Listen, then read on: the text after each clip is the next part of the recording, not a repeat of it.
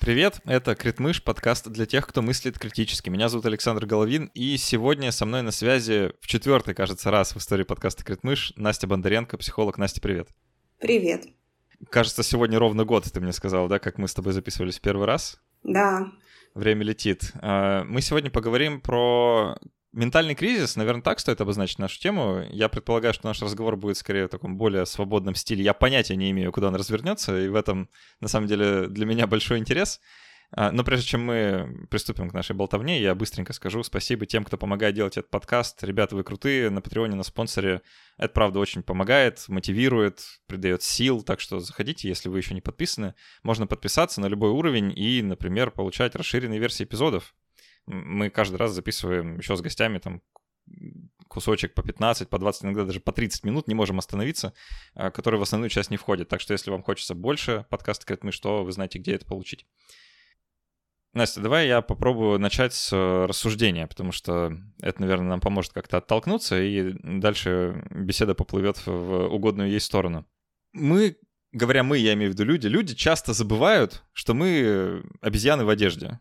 Это вот та фраза, которая меня, знаешь, немножко возвращает с небес на землю, потому что мы часто оперируем какими-то такими высокими конструктами, мы ходим на работу, мы занимаемся IT-технологиями, разрабатываем какой-нибудь искусственный интеллект, ходим в кино, смотрим фильмы про Барби или еще, ну, не знаю, какой-то высокоинтеллектуальной деятельностью занимаемся, и как-то забываем, да, что вот мы, ну, в общем-то, животные с вытекающими из этого статуса последствиями.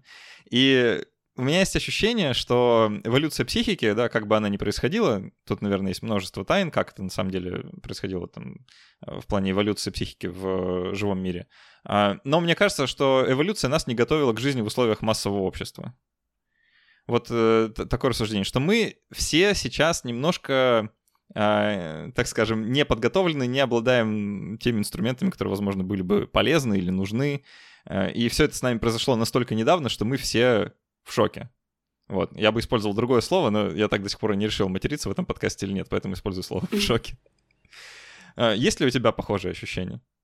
Даже не знаю. Я на самом деле об этом не задумывалась, но если ты это имеешь в виду, конечно, у меня есть ощущение, что мы не очень знаем, как вести себя в условиях огромного количества информации из каждого чайника и вот этих вот всех соцсетей, и вот этого всего обилия мнений, обсуждений и так далее. Но это скорее, наверное, это мое субъективное ощущение, потому что меня это очень растормаживает. И я знаю людей, которых тоже это растормаживает, но не знаю, что ты имеешь здесь в виду. А что значит растормаживает? Ну, условно говоря, есть, допустим, есть какое-то явление, и по его поводу есть сразу 100-500 разных мнений от разных людей, каждое подкрепляется какими-то фактами, какими-то доказательствами, и в этом во всем очень легко себя почувствовать перегруженным, дезориентированным и так далее. Я согласен, да, это, наверное, часть того, что я хочу подсветить сейчас, что действительно такой информационный перегруз — это некоторое следствие того устройства общества, которое у нас есть, да, со всеми масс-медиа, социальными сетями, интернетом и прочим. И тут важно вспомнить, да, на контрасте, так как мы обезьяны в одежде, у обезьян в одежде, у них, ну ладно, у обезьян без одежды, у них нет газет, у них нет других источников информации, кроме того, что они видят вокруг и слышат, если у них есть речь, да, слышат от своих соплеменников. То есть набор информации достаточно ограниченный, и любая мелочь, в общем-то, достаточно ярко может выглядеть, скажем, кто-нибудь там поранил ногу, это вы обсуждаете всей деревне, значит, всю неделю, скорее всего, да, там на кого-то упало дерево, и вы про это будете вспоминать целый год, а то и десятилетие. Очень мало такой было стимуляции, и я думаю, вот отсутствие такой активной стимуляции — это то, к чему мы на самом деле приспособлены, то есть мы не приспособлены к обратному. Когда у нас огромное количество информационных факторов, да, которые нас отвлекают, которыми можно себя занять, это не то, как люди вообще в целом функционировали на протяжении большей части своей истории. Это вот тоже важно, да, для понимания, что мы вообще-то живем ну вот там, появление массового общества — это типа доля процента от общей истории человечества. Да, там массовое общество когда появляется? У нас, там, не знаю, ну, 18-19 век, да, там, с началом индустриальной революции. А до того, как люди жили, ну, скажем, отмотаем хотя бы тысячонки на 5 лет назад, тысяч, да, и 5 тысяч лет назад люди жили, ну, типа там, в городах, сейчас беру это слово в кавычки, ну, типа там по 300 человек, да, вот там 500 человек, большой город.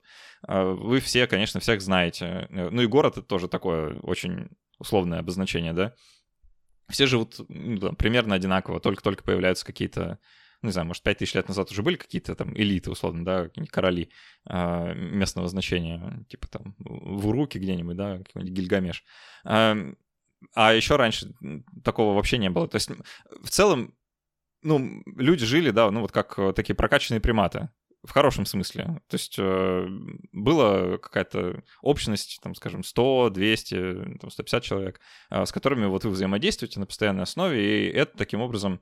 Вот вы член этого коллектива. Для вас все понятно, в картине мира нет никаких проблем, да, вы не страдаете от одиночества, скорее всего, потому что, ну, вы вряд ли подвергаетесь какому-то уж сильному остракизму там или еще чему-то такому. У вас есть семья, ну, или, по крайней мере, какие-то родственники. Ты наверняка знаешь про число Данбара, ну, или слышала, да? Это, ну, я думаю, ты слышала, просто не помнишь название. Это такое теоретическое число, как бы ограничение на количество постоянных социальных связей, которые ты можешь поддерживать. Mm-hmm. И по подсчетам, там есть хитрые способы, как это можно подсчитать, получается, что это вот от 100 до 200-300 человек, с кем ты можешь активно поддерживать какой-то социальный контакт, что укладывается, хорошо рифмуется вот с этими антропологическими данными и археологическими данными по поводу устройства там древних поселений, да, вот что люди как раз такими группами и селились. И из-за того, что мы из всего этого, что длилось долго, да, тысячелетия, десятки тысяч лет, может быть, даже сотню тысяч лет, вот мы так жили, а теперь мы, бах, нас вот этот технологический прогресс, психологический прогресс, социальный прогресс вытолкнул вот сюда, где мы сейчас с тобой находимся, в этот странный, непонятный мир вот этого всего, да, и мы сейчас удивляемся, что у нас проблемы с менталочкой, да, то есть это как будто бы непонятно, что одно за другим последует, да, вот, как будто бы есть вот этот элемент удивления, не знаю, а чего это вдруг мы, у всех там поголовно диагностируется какой-нибудь ПТСР.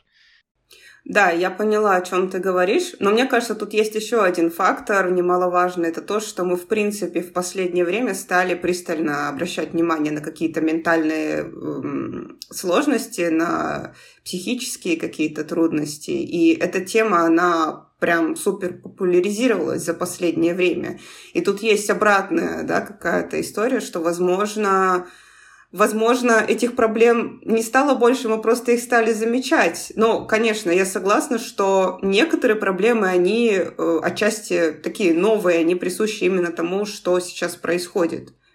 Знаешь, это вот как бы такое конкурирующее объяснение. Да, сейчас эти две теории давай выложу, обозначим, давай их обсудим. Теория первая. Кризис ментального здоровья на самом деле существует, и раньше было лучше. Условно говоря, раньше люди не страдали от так массово и так сильно от такого большого разнообразия разных психологических проблем, как сейчас. Это одна теория. Вторая теория, которая ты как конкурирующая, да, что, возможно, дело просто в том, что мы сейчас лучше диагностируем, это раз, и мы просто больше осведомлены, и поэтому больше случаев находим. Раньше люди точно так же страдали от, не знаю, подставь любой диагноз или любое состояние, любую эмоцию, просто об этом не говорили, не было, ну как-то не было вокруг этого какой-то массовой такой вот осознанности. Это вторая гипотеза. Честно, мне первая кажется более вероятной, чем вторая, не знаю. Тебе, судя по всему, вторая кажется более вероятной? Или ты посередине? Да, мне и всем замечательным психиатрам, психотерапевтам, психологам, у которых я учусь, это кажется, ну, по крайней мере, даже не то, что мне это кажется более вероятным, это кажется, что... Ну, это факт, да, мы действительно стали лучше диагностировать, мы действительно стали лучше понимать и больше обращать внимание на какие-то проблемы. Это точно есть, то есть...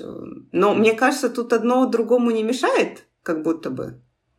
То есть, да, есть какие-то... Есть кризис этот, да, ментального здоровья, который обусловлен там, тем, что сейчас происходит, и вот этим всем обилием социальных сетей, и поверхностной информации, и вот этой вот суперстимуляции нашей нервной системы. Да, есть ряд этих проблем, но и, в общем-то, психотерапия, психиатрия шагнула очень далеко, и мы очень многое стали лучше отслеживать и находить.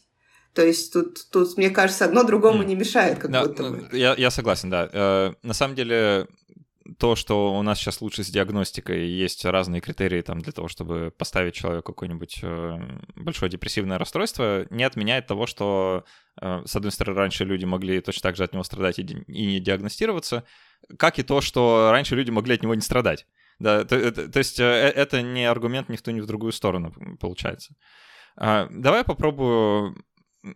как-то аргументировать, почему, мне кажется, первая теория более вероятной. Почему, мне кажется, что раньше так не было. Мне кажется, что мы, говоря о ментальном кризисе, мы перепатологизируем или оверпатологизируем индивида, конкретного человека, и недопатологизируем общество.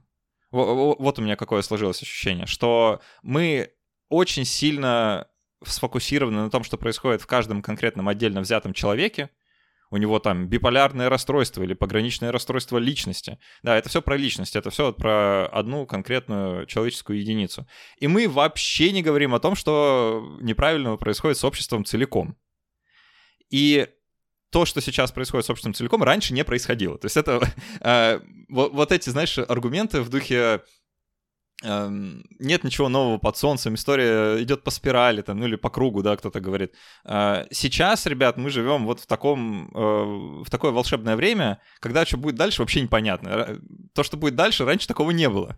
Это вот то, за что я точно могу ручаться. И безумием, как мне кажется, было бы полагать, что мы на это никак не реагируем, как вот человеческое существо, которое вообще-то обезьяна в одежде, да. То есть мне кажется, более вероятно, что раньше, пока не было, не знаю, давай возьмем 10 тысяч лет назад, да, вот нет технологий, вообще ничего, плуга нет, люди земледелия не знают, люди не страдали депрессией. Это вот, ладно, там за некоторыми оговорками в духе какой-нибудь совсем уже генетически обусловленной штуки, но вот депрессии в современном смысле слова ее не было, как мне кажется. Наверное... Исследователи, психологи, ученые со мной разойдутся в этом мнении, кто-то обязательно разойдется. Но это просто то, как мне кажется.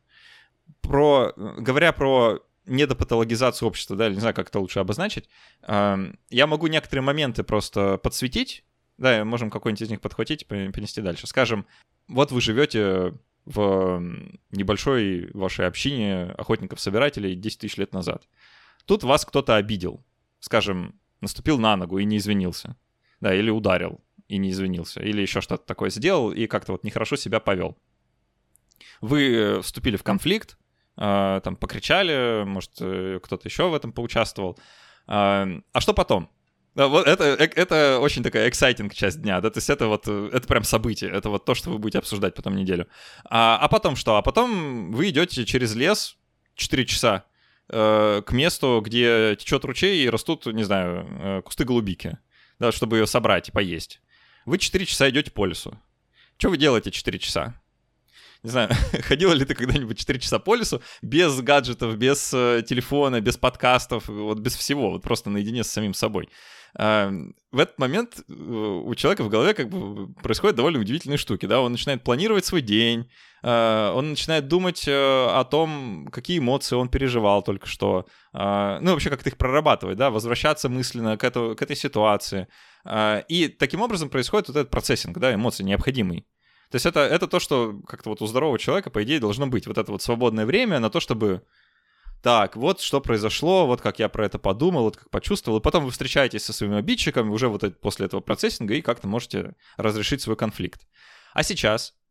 Ты много знаешь людей, которые каждый день 4 часа гуляют по лесу, вот просто без подкаста, без всего, у которых вообще есть время на процессинг эмоций, которые не закрывают это время подкастами. Привет всем, кто сейчас это делает. Если у вас было бы свободное время, если бы вы сейчас не занимали свои уши нашим разговором, у вас было бы время подумать о том, что с вами произошло, какие эмоции вы испытали. А так у вас его нет. И я уверен, что у большинства людей, кто живет вот такой городской современной жизнью, у них этого времени в лучшем случае немного, в худшем случае его нет совсем. И я думаю, что это вот в долгосрочной перспективе это большая беда и проблема. Да, я согласна с тобой, да, что это действительно вот этот вот фон, постоянный информационный шум и так далее, это очень нас отдаляет от, в принципе, какого-то осознавания, что с нами происходит и что мы можем с этим сделать, это правда. Это вот как один из аргументов, да, того, что с обществом... То есть это же не проблема человека, да, это не то, что вот я конкретно такой перед сном каждую ночь смотрю видосики на YouTube, пока не выключусь и экран мне на лицо не упадет. Да, это не то, что со мной лично что-то не так, это, ну, это технология, да, она специально так сделана, чтобы мое внимание захватывать и не отпускать. То есть это как бы не моя личная проблема, это наша общая проблема. И справляться с ней, судя по всему, придется тоже как-то сообща, да, мы просто пока ничего про это не делаем, потому что не разговариваем. Другая вещь, которая с этим связана, тоже смежная такая проблема, это поверхностность. Поверхностность, на самом деле, почти всего нашего воображения, нашей дружбы, ну, вообще нашего внутреннего мира, да, из-за того, что у нас постоянно перед глазами медиа, мы как бы часть нашей психики туда перекладываем и, скажем, есть реальные исследования, которые показывают, что у людей хуже с воображением. Из-за того, что они вот постоянно смотрят видеоконтент, например, да? Да. Казалось бы, неужели у людей раньше с воображением было лучше? А судя по всему, как-то лучше. Да, потому что вы... Ну, даже чтение книг так сильно не убивает воображение, оно, наоборот, по идее, должно его стимулировать, да? Как видеоконтент, потому что вместо того, чтобы смотреть... и просто сразу на кору больших полушарий проецировать нужные изображения, вам приходится о нем думать. А сейчас не приходится. И это тоже часть проблемы, потому что ну, это как-то уплощает вообще то, что с нами происходит, сводит его вот до вот этого слова «контент», которое я, честно, всей душой ненавижу, хотя сам периодически использую. Да? Ну, вот все теперь контент.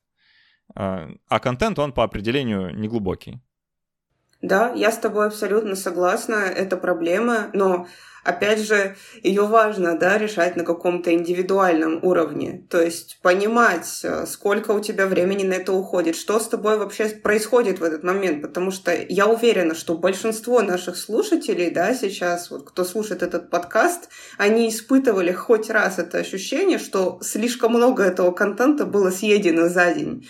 И ведь это влияет, ну, на все сферы жизни это влияет. Это не шутки. Это действительно, это мешает спать, это мешает вообще, в принципе, прислушиваться к себе, к каким-то ощущениям. Это очень пагубно влияет на здоровье наше, ментальное. А потом, после, не знаю, десятилетия жизни в таком режиме, да, человек внезапно обнаруживает себя на приеме у психолога или психиатра, получает какой-нибудь диагноз, типа, не знаю, какой...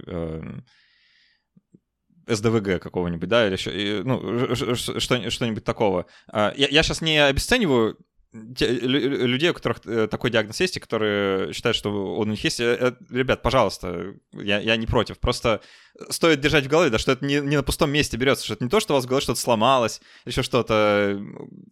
Тут может быть множество, да, механизмов, которые в том числе со стороны среды работают. Сейчас важная просто ремарка, чтобы тоже слушатели на нас не разозрились. СДВГ – это не диагноз, да, это особенности нервной системы, действительно. Но я тут, кстати, по поводу СДВГ, я про себя уже вот называю то, что я иногда испытываю, каким-то приобретенным СДВГ, что, в принципе, ну, противоречит маленечко самому этому расстройству, но я... В общем-то, испытываю практически то же самое, что люди с СДВГ из-за вот этого переедания контента. Я не могу делать одно дело за раз, мне нужно сразу 50 дел за раз там делать и так далее. Если я иду, там, не знаю, мою посуду, мне уже тяжело просто мыть посуду. Мне надо там музычку где-то включить, подкастик, книжечку и так далее. Привет всем, кто сейчас моет посуду. Да, всем привет, да. И я могу там резко переключаться, да, тоже, что свойственно, допустим, СДВГ, резко переключаться на что-то другое, там, импульсивное. Я могу терять мысль, я могу забывать, зачем я в комнату зашла и так далее. И я это про себя называю приобретенным СДВГ, потому что это, ну, действительно. И это заставляет задумываться. У меня теперь есть 2 дня в неделю, я очень стараюсь это соблюдать, 2 дня, когда я не захожу в социальные сети вообще. И это уже тяжело, даже 1 день это уже тяжело. И это, кстати, на самом деле, как себя проверить, если у вас с этим проблемы, если вы вдруг считаете, что у вас с этим нет никаких проблем, и вы можете легко обходиться без социальных сетей, интернета, хорошо, попробуйте 1 день вообще никуда не заходить, не выходить, и посмотрите, что с вами будет происходить. Я буквально на днях вернулся из отпуска, и, знаешь, самая удивительная вещь, которая со мной происходила за те недели, что я был не дома, у меня не было интернета, и, как оказалось, отсутствие интернета приносит удовольствие дважды. Сейчас объясню как. Первый раз вы получаете удовольствие, когда интернета нет, и ты такой, блин, столько времени можно почитать книжку, можно подумать о том, подумать о сём, можно поболтать, можно много чем заняться. Это первое удовольствие. Оно приходит со временем. Как бы вот не в первый день, но так, в первую неделю. А оказывается, есть еще второе удовольствие, когда вы внезапно оказываетесь в кафешке, где есть Wi-Fi, и вы такие, блин, интернет. И вот этот краткий миг прикосновение к интернету, он внезапно приносит удовольствие, как в первый раз. То есть, знаешь, это как с сигаретами. Вот если не курить какое-то время, то потом как-то внезапно приятнее покурить. Сейчас не рекламирую ни в коем случае как сигарет, но те, кто курит, знают, о чем идет речь. Третья штука, которую вот обозначу, да, я уже сказал про подавление эмоций, отсутствие времени на процессинг, про поверхностность, воображение, отношения и так далее. И третья штука, которая вот про общество, да, можно целиком сказать, это разделенность, которая с нами происходит, это следствие интернета, социальных сетей, да, которые, по идее, сейчас вот так часто говорят, да, был призван объединить людей, но на самом деле разъединил людей, не знаю уж, был ли он призван это сделать, но то, что он разъединил человечество, это правда. Судя по всему, это вот то, с чем нам придется довольно активно бороться, да, потому что вот эта разъединенность, она приносит очень много вреда. Посмотрите вообще, что в мире происходит там в плане политически, да, вот разного рода движений. Правые никогда не были правее, левые, судя по всему, никогда не были левее, а может и были, не знаю. Но разлом между ними гораздо шире, чем когда-либо. И это отчасти вина, ну или заслуга, да, как посмотреть, интернета. И отсюда хочу вот такой тезис нам предложить, который я услышал из того видео, кстати, вот, которое я тебе скидывал посмотреть, да, в плане перед нашим разговором. Я оставлю ссылку в описании. Это разговор психолога с... Я не знаю, она стримерша, наверное, да? Да. Потрясающий разговор по своей глубине и насыщенности. Если вам такое интересно, ссылка внизу. Но психолог там предлагает следующий тезис, что здоровая психика создается только через отношения с другими людьми. Что здоровая психика не существует вот в отдельно конкретно взятой голове. Нельзя быть здоровым человеком одному в лесу. Да, это оксюморон. Люди по умолчанию психически здоровы только в коллективе. И из-за того, что интернет нас разделяет, у нас и проблема с менталочкой, да, ну, проистекающие проблемы, из-за того, что у нас нет вот этих отношений, которые раньше были, когда мы все еще были обезьянами без одежды, ну или с минимальной какой-то одеждой. Я так полагаю, что ты с этим тезисом согласна, да? Можешь как-то его раскрыть, как ты его понимаешь? Я абсолютно согласна с тезисом, что здоровая психика формируется в результате отношений. И я хочу здесь процитировать своего психотерапевта. Она мне такую вообще замечательную вещь сказала однажды, когда я сидела и в кабинете, да, и сокрушалась, что вот, я же все головой понимаю, что у меня есть такая-то травма, да, что я там вот то-то пережила. Почему этого недостаточно? Почему недостаточно просто перестать так делать, если я это осознаю? И она мне сказала такую прекрасную вещь, что твои травмы произошли в результате отношений с людьми, и исцеляться они тоже должны в отношениях с людьми. Вот мы с тобой сейчас обсуждаем травму эту, да, в кабинете. Это наши отношения. Да? Ты там идешь, допустим, в отношения с другим человеком и ведешь себя не так, как тебе подсказывает твоя травма, и исцеляешься. То есть, да, нам нужны люди, нам нужны отношения, чтобы быть здоровыми, быть частью общества и так далее. И они должны быть живыми. Потому что, ну, понятное дело, да, переписки, там, созвоны и так далее, это тоже общение, но это немножечко превращается в такой суррогат, который нас как будто бы действительно должен как бы приближать, Ну, это же очень легко. Я могу там своей лучшей подруге написать просто за 2 секунды. Вроде бы должно приближать, но на самом деле это замена чему-то более качественному, да, поэтому это не про то, что давайте перестанем переписываться, там, использовать блага человечества. Нет, я считаю, что это такой, ну, немного экстремальный подход, и он не сработает уже точно никогда, мы уже в этом находимся. Но это к тому, что мы должны добавлять общение разного качества, да, и в том числе живое тоже, и живого должно быть чуть-чуть побольше по возможности. И это действительно очень сильно влияет на психику. Выход из дома очень сильно влияет на психику. Чем дольше ты сидишь дома, тем тебе хуже. Это факт, это правда. Мы это во время ковида поняли, мне кажется. О, да. Это, знаешь, меня возвращает к этому тезису про оверпатологизацию индивида. Вот этот момент про то, что здоровая психика создается через отношения, мы его как-то упускаем из виду, и из-за этого возлагаем очень большую ответственность на каждого конкретного отдельно взятого человека за его психическое состояние, да? Ну вот у тебя, не знаю, там проблемы со стыдом. Ну, иди, работай над собой, да. А то, что ну, эта эмоция никак не решается в одиночестве, да, то есть это только то, что можно с другими людьми действительно в отношениях как-то исправить, она абсолютно ну, не проглядывается, да, вот эта идея. Ну, или, по крайней мере, редко. И самое грустное, что сюда вот наслаивается вот эта штука с интернетом, с нашей разделенностью. И, честно, мне кажется, что с дружбой что-то происходит. Вот у тебя вообще есть ощущение, что дружба, вот она какая-то... Ну, давай я лучше так спрошу, давай вот про личное поговорим. Как у тебя с друзьями вообще, вот с дружбой, с подругами, с какими-то близкими отношениями? У тебя удается их поддерживать? Да, ну, несмотря на то, что мы физически разделены действительно, да, большинство моих друзей, они находятся в 2 городах, в Иркутске и в Санкт-Петербурге. Иркутск — это город, где я родилась, Санкт-Петербург — это я где жила перед тем, как уехала за границу. А здесь у меня сейчас не очень много связей, ну, живых таких, да, но я их потихоньку выстраиваю все равно, в любом случае. Но те друзья, которые вот мои близкие, да, которых я вообще обожаю, вообще очень сильно люблю, мы с ними общаемся. Мы общаемся постоянно, да, это как бы переписки, да, мне не хватает физического. Там, физическое я могу там выразить через отправку открытки какой-нибудь, да, там, но... Тем не менее, мне всегда нужно, по крайней мере, раз в год съездить в эти 2 города, в любом случае, всегда, и пообщаться вживую. Мне этого надолго хватает, этого заряда, но это действительно очень сильно давит. У меня прекрасные отношения с друзьями, но мне физически их, правда, не хватает.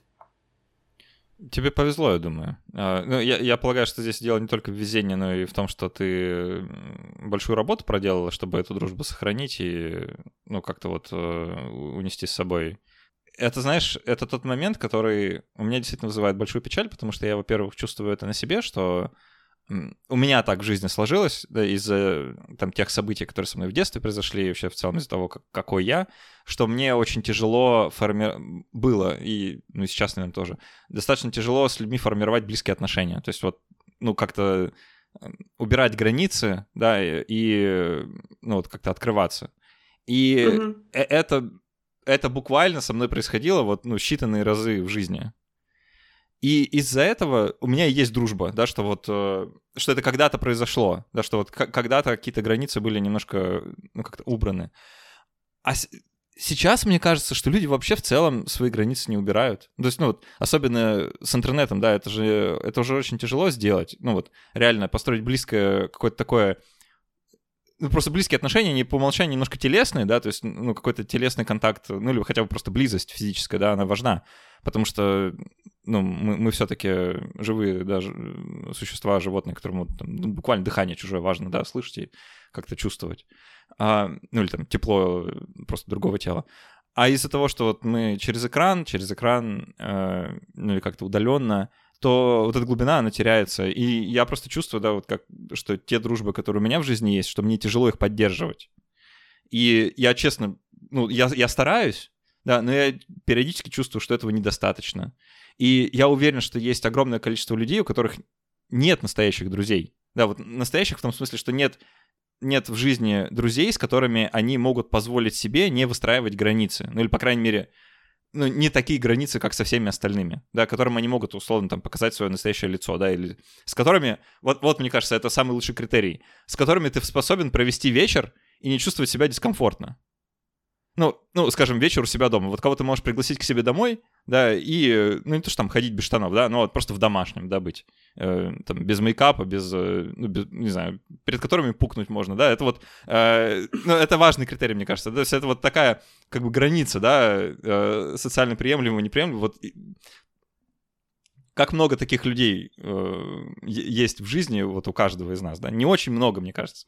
Хорошо, что если вообще есть. И это, конечно, заслуга во многом технологий, да, заслуга в кавычках здесь, потому что раньше, когда не было возможности общаться со всеми людьми на планете Земля, не было там Тиндера или еще что-то, вот кто есть перед вами, вот с теми дружи, да.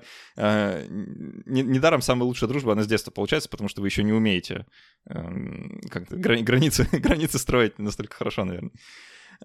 Не знаю, что... Вот это вещь, которая меня действительно беспокоит, мне кажется, которая нас ведет куда-то вот к какой-то такой, ну, психологической тоже такой проблеме. Ну, да, есть такой момент, конечно. С другой стороны, интернет как будто бы открывает новые возможности для того, чтобы найти вот этих вот близких новых людей. Само собой, это так, это факт, мы не будем это отрицать. Но важный момент, да, вот ты нашел этого человека, который тебе симпатичен в интернете, с которым ты хотел бы потусить, например. Значит, надо идти и тусить с ним, вот как бы.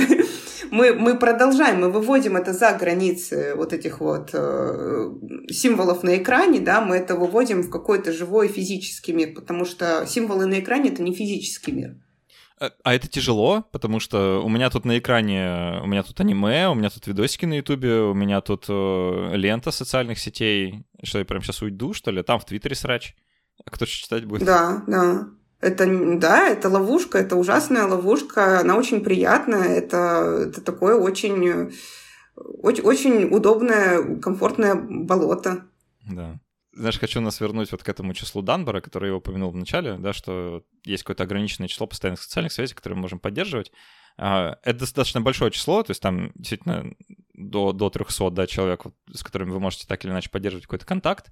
Мне кажется, есть еще какое-то число, я не знаю, как его назвать, оно гораздо меньше, и это вот те люди, с которыми у вас близкие отношения. То есть это...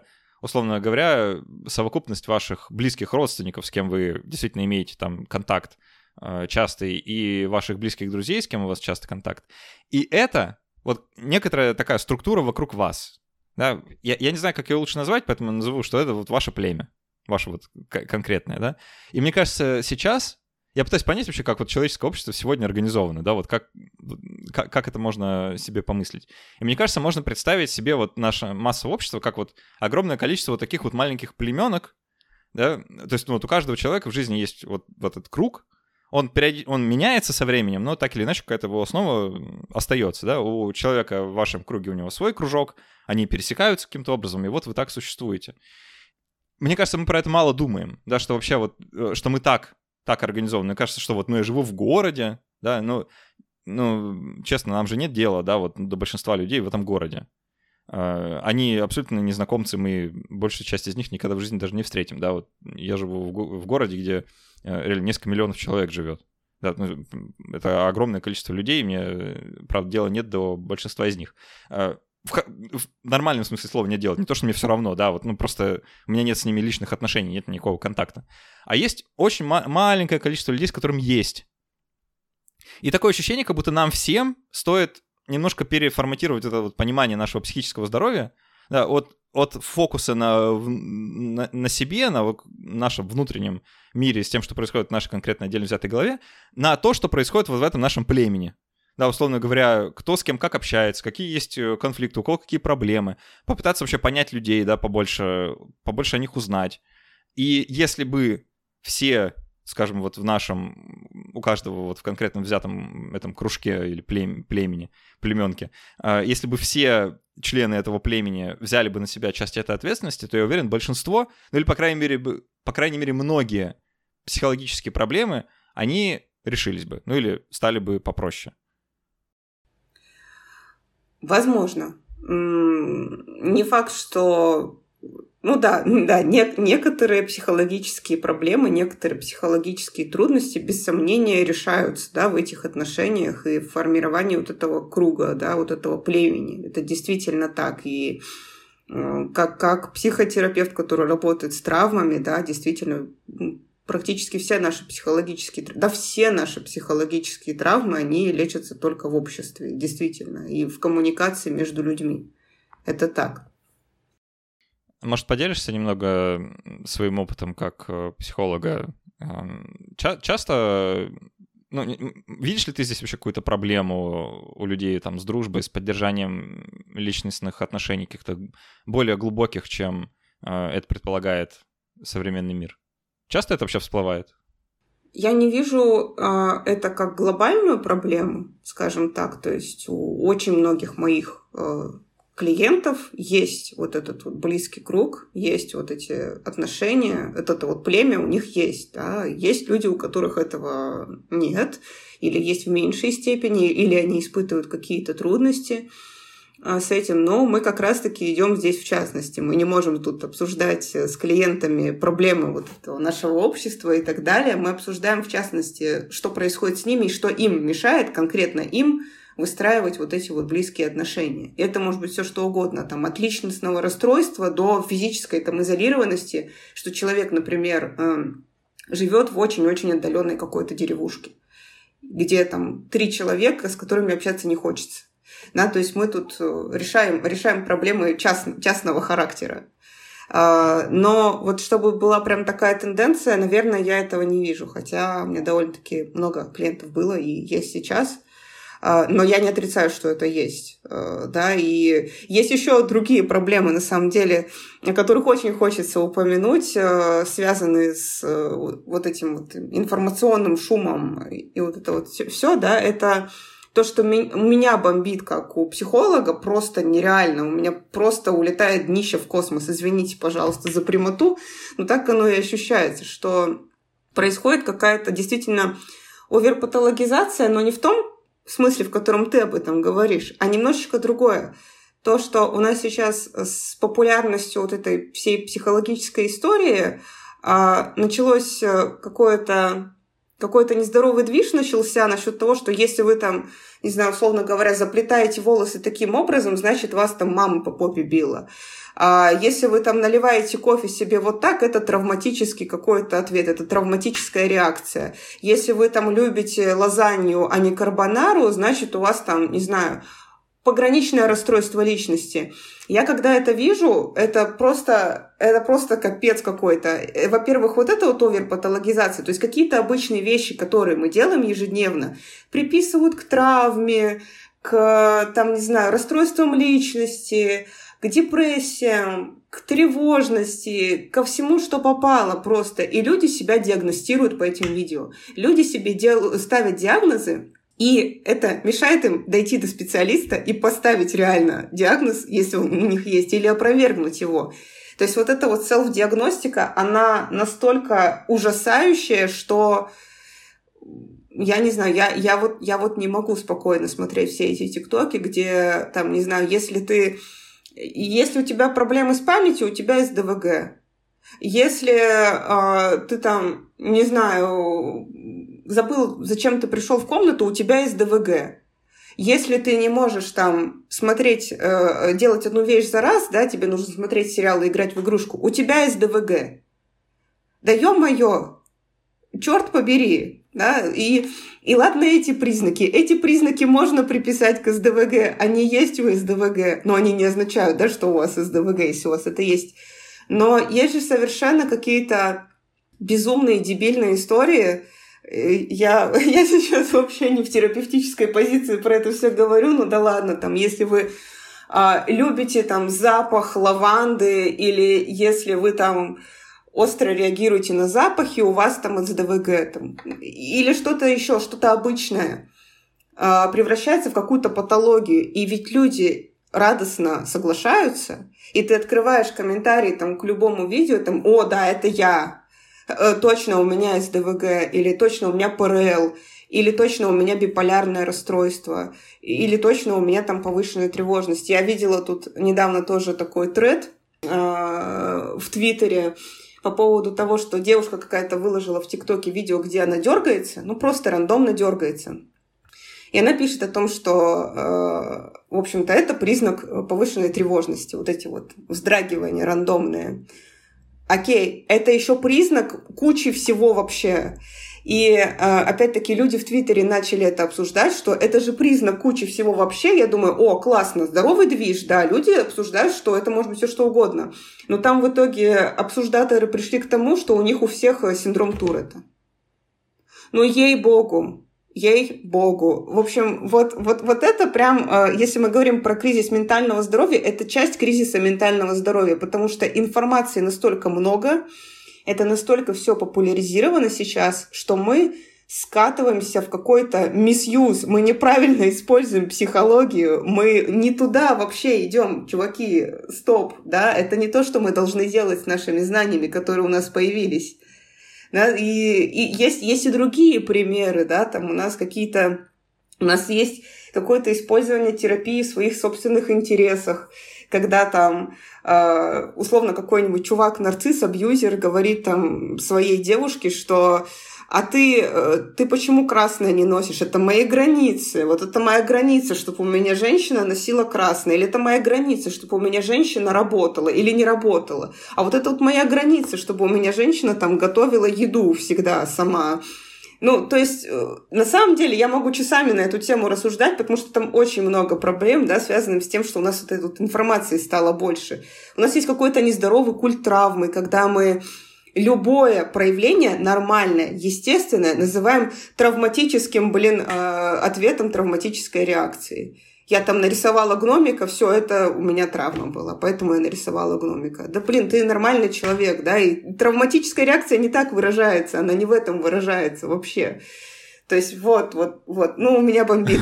Да, вижу, как ты улетаешь в стратосферу, да, попробую тебя немножко приземлить. Мне кажется, что то, о чем ты говоришь, можно назвать романтизация психических расстройств, да, это вот то, что действительно, про это даже много в сети и написано, и сказано, и даже исследования есть, я уверен, про то, что есть некоторая тенденция к романтизированию психических отклонений, ну или психических расстройств, психиатрических диагнозов, как будто бы это романтично, да, ну вот просто красиво. По той же самой логике, по какой раньше, скажем, в 19 столетии девушки стремились быть такими худенькими, да, похожими на чехоточных больных. То есть это действительно был тренд такой, да? Ну или там модно было сидеть на бензодиазепине каком-нибудь. Ну, так периодически случалось. В этом есть элемент романтизации, но проблема не в самой романтизации, да, романтизация, она была и будет, это понятно, да, и действительно это было всегда.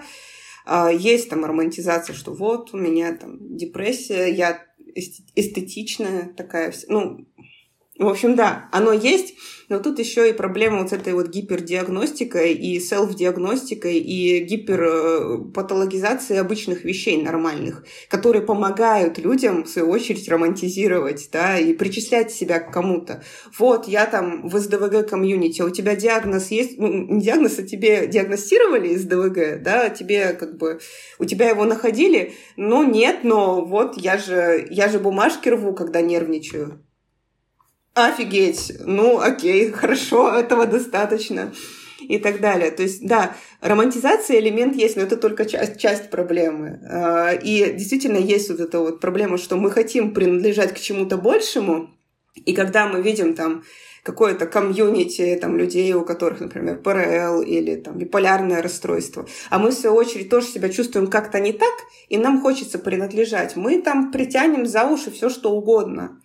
И я говорю, в чем-то как бы основная проблема, то, что человек иногда соглашается с тем, что он видит онлайн, и не идет это проверять. Он не идет к психологу даже, вот банально к психологу, который, ну, нормальный психолог должен отличать какие-то расстройства и заподозрить их в случае чего. Ну, ладно, к психиатру, к психологу человек не доходит. И вот в этом тоже проблема. Давай попробуем под конец как-то, не знаю, резюмировать, что ли, и попробовать какой-то тренд обозначить. Тебе кажется, как? Вот этот кризис ментального здоровья, он в какую сторону вообще направлен? Становится хуже, становится лучше или примерно так же? Есть у тебя ощущение какой-то направленности? Слушай, мне кажется, что становится лучше, и вместе с этим появляются какие-то побочки. То есть, да, там, интернет — это классно, это здорово, это доступ к информации, это там, возможность налаживать новые связи, но да, он отнимает от живого общения, и в этом плане хуже, и в этом плане мы становимся разобщеннее. Да, там тема психологии стала популярнее, люди стали лучше диагностировать какие-то истории, да, мы стали лучше понимать, что есть это, что есть то. У нас там появились классификации болезней новых и так далее. Но при этом вместе с этим появляется вот эта вот действительно оверпатологизация, это селф-диагностика и зацикленность на каких-то вещах, на которых не надо быть зацикленными. То есть все идет рука об руку, как будто бы. И с прогрессом просто появляются новые побочки, новые кризисы, с которыми нам нужно как-то иметь дело. Я вот так это вижу, наверное. То есть становится лучше, становится хуже одновременно. Да, что-то становится лучше, но вместе с этим появляются новые проблемы, я бы так сказала. Но, наверное, может быть, я просто оптимист или что, но... Даже вот если брать вот эту частную проблему какой-то селф-диагностики, лучше пускай диагностируют, чем вообще не диагностируют и не задумываются, что что-то может быть не так. Я на это так смотрю. Понятно, что это проблема, но лучше так, чем никак. Настя Бондаренко была у нас в гостях, психолог. Настя, спасибо большое за то, что пришла поговорить еще раз в подкаст «Критмышь». Всегда приятно с тобой пообщаться. Это, правда, всегда поднимает настроение. Я надеюсь, что нашим слушателям наша беседа тоже скрасила какой-то миг мытья посуды или прогулки. Им не пришлось задумываться о том, что с ними произошло, и прорабатывать свои эмоции. И мы послужили таким контентом, который помогает отвлечься. Спасибо большое, что позвал, что предложил эту тему, что скинул то видео, потому что, правда, очень интересно на эту тему поговорить. Да, если у вас хорошо с английским, ну или просто хочется посмотреть, то пройдите по ссылке, действительно стоит того. Можно там заодно на канал этот подписаться, на каналы Насти можно подписаться, на Инстаграм... Кажется, можно вообще про Инстаграм говорить? Наверное, можно. Мне все можно. В общем, на Инстаграм подписывайтесь. Ну, в общем, все вот эти вещи делайте. Заходите на спонсора, на Патреон. Если у вас хорошее настроение, можно там подписаться тоже. Будет очень приятно и мне тогда. Можно слушать после каста. Вот мы сейчас с Настей еще немножко за кадром, ну или как лучше сказать, за пределами выпуска еще немножко пообщаемся. Что-то еще обсудим по этой теме. Так что, если вам хочется больше подкаста «Критмыш», очень легко все по ссылкам внизу. Ну а так все. Надеюсь, что у вас хороший день. Спасибо, что были с нами. До встречи через неделю. Пока. Спасибо, пока.